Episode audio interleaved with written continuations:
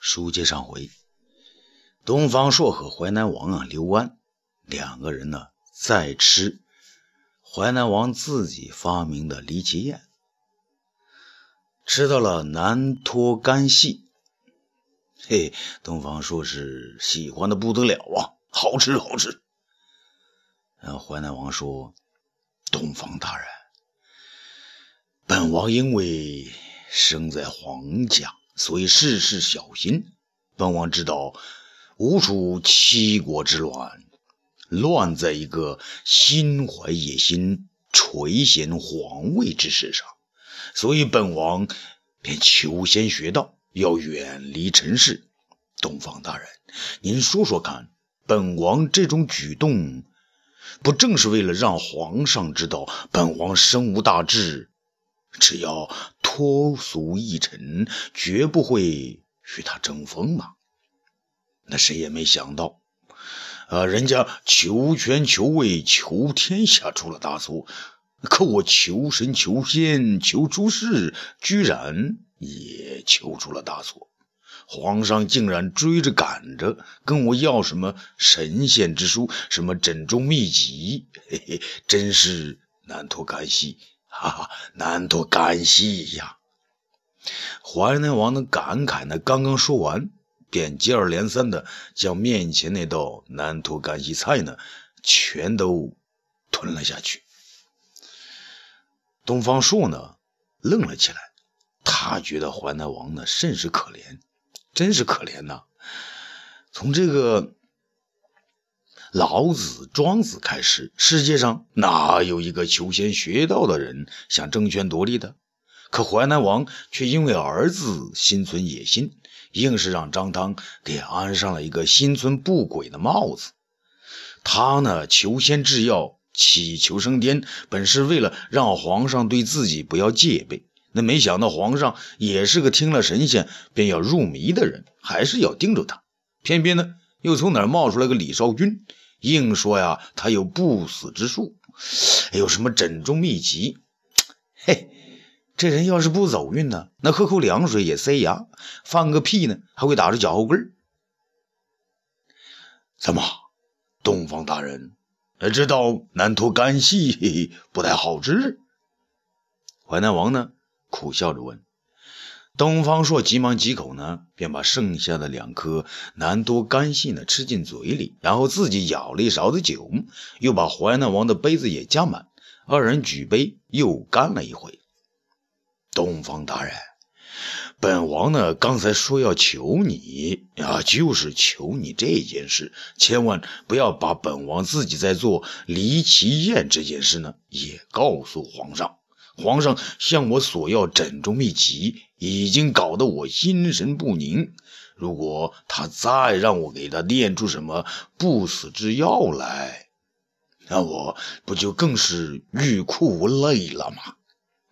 淮南王这才说出自己心中的隐忧。殿下，你就放心吧。那既然你拿出这种离奇宴让我品尝，那我作为知音。就会永远把它埋在肚子肚子里面，哪怕有一天呢，您真的成了仙，我也不会呢把这事告诉别人。东方朔呢允诺道：“哈哈哈，成仙成仙，只怕是都是些自欺欺人的把戏啊。”淮南王呢先是自言自语的说着，突然呢又看了一眼东方朔，哎，东方先生，那世人都说你是仙人，是什么？桃仙子，到底是怎么回事啊？哈哈哈哈哈！连那淮南王殿下都不知道我是真的仙人，看来我东方朔这个仙号虽不是自欺，却也成了他人的欺世之谈了。东方朔的头呢，是摇得跟拨浪鼓似的。啊，本王要是能像东方朔那样，不被皇上猜疑，就是真能成仙。我刘安呐，也不想去呀。淮南王激动地说着，一会儿呢称自己是本王，一会儿呢又称我，一会儿呢又说出本名刘安二字。东方朔见淮南王情绪不佳，心想两个人呢也不可能讨论出个什么结果来，只觉得他肚子中的馋虫呢还在作怪，于是便学着淮南王的腔调叫了起来：“啊，推磨虫啊，上菜！”好，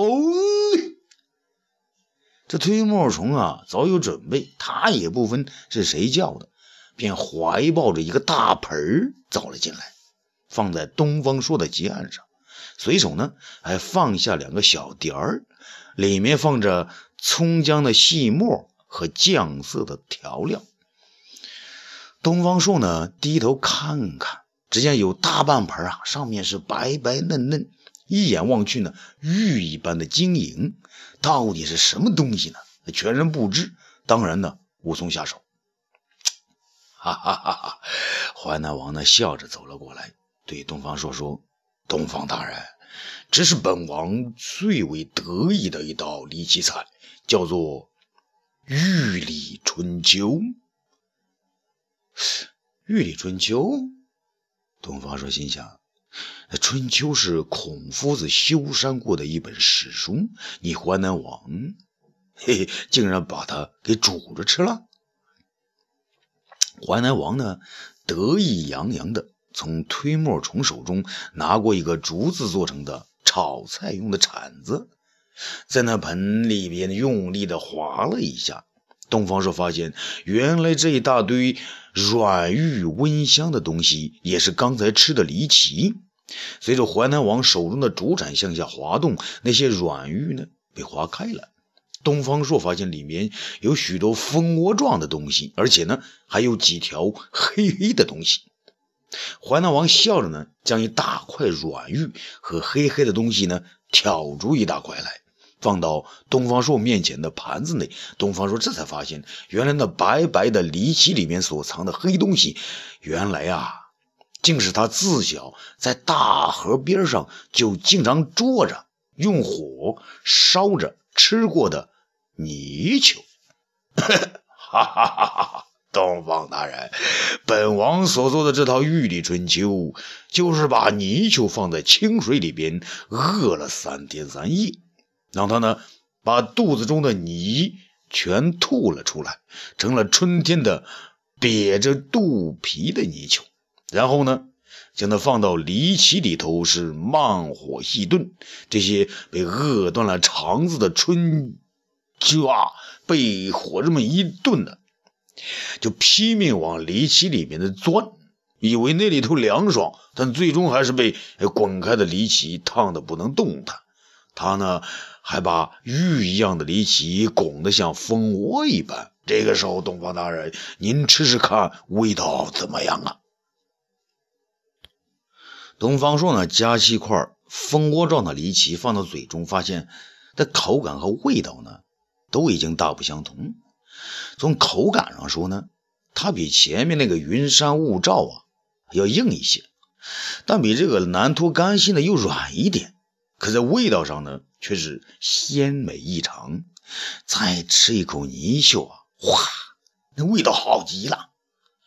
这些泥鳅根本没有一点点这个泥土的味道，比东方朔小时候在大河边上的火烤泥鳅来，简直是天壤之别。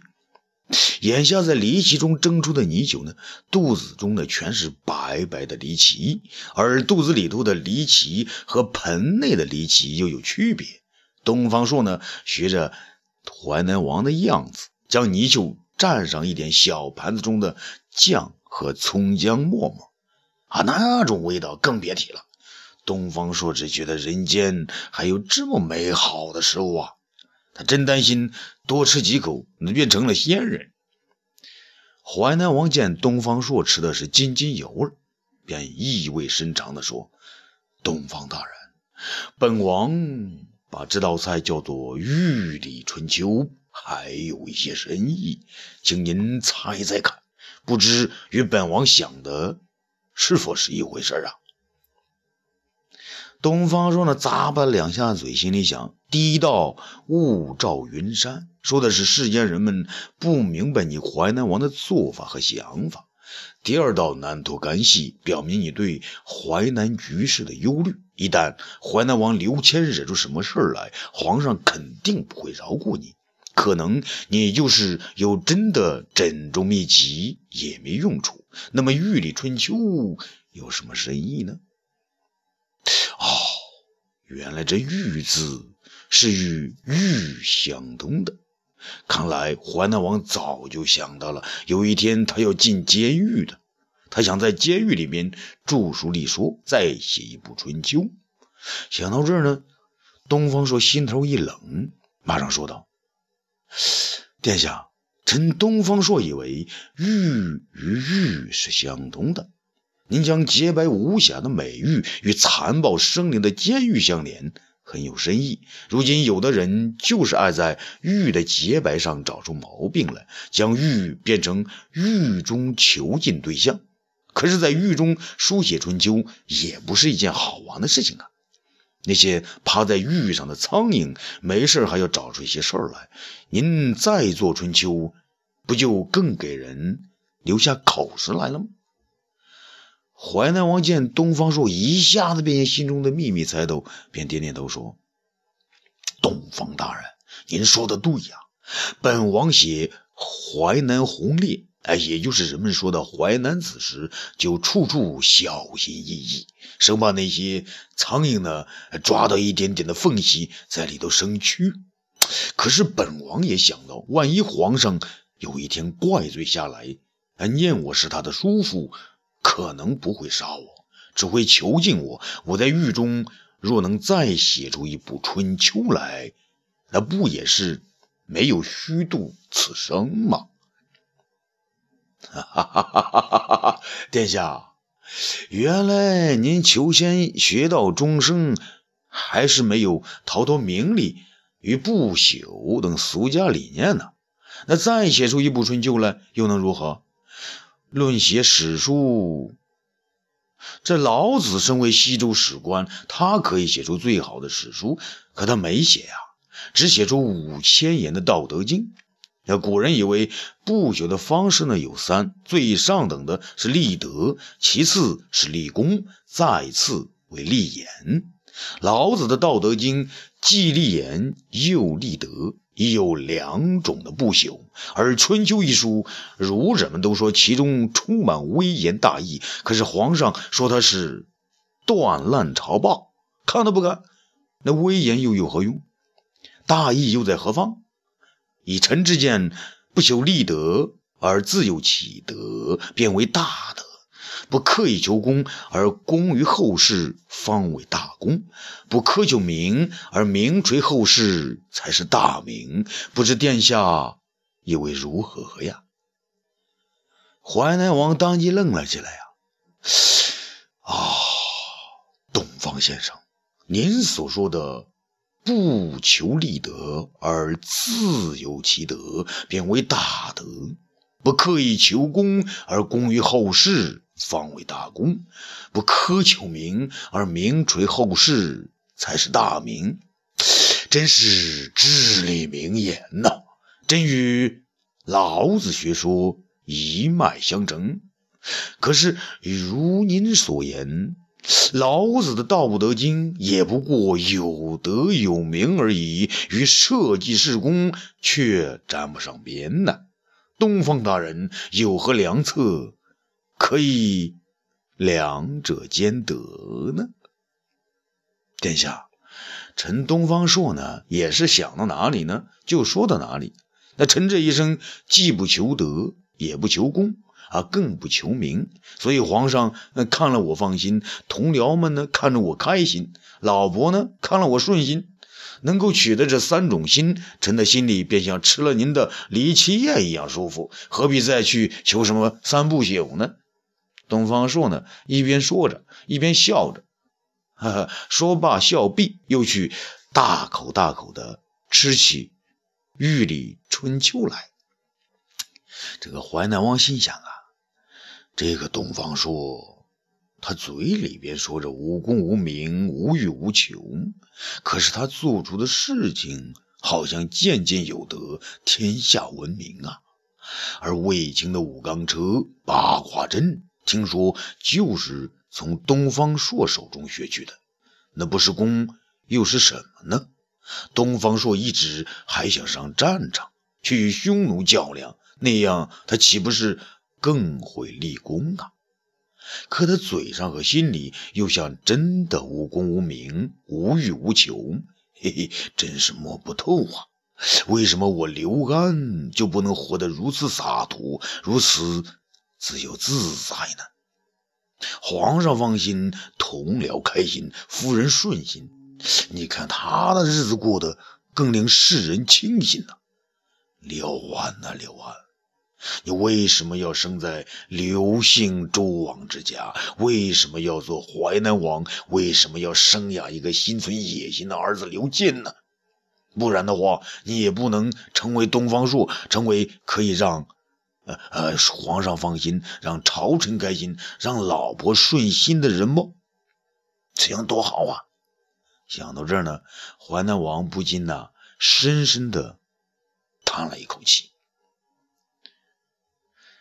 东方朔此时觉得肚子呢也是滚圆啊，又听到淮南王在叹气，于是呢放下筷子，对淮南王说：“殿下，您这玉里春秋一道菜，臣呢还有一种更好的解法。”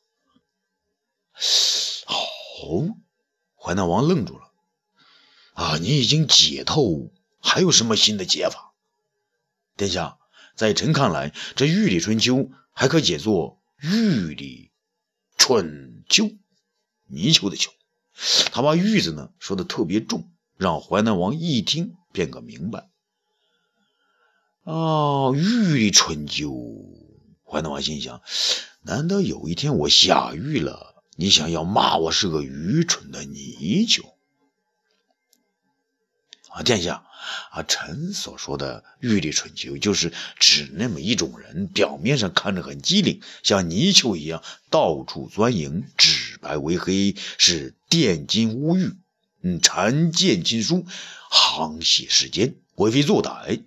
那这种人实际上是一种愚蠢的泥鳅。殿下不信，您就等着瞧吧。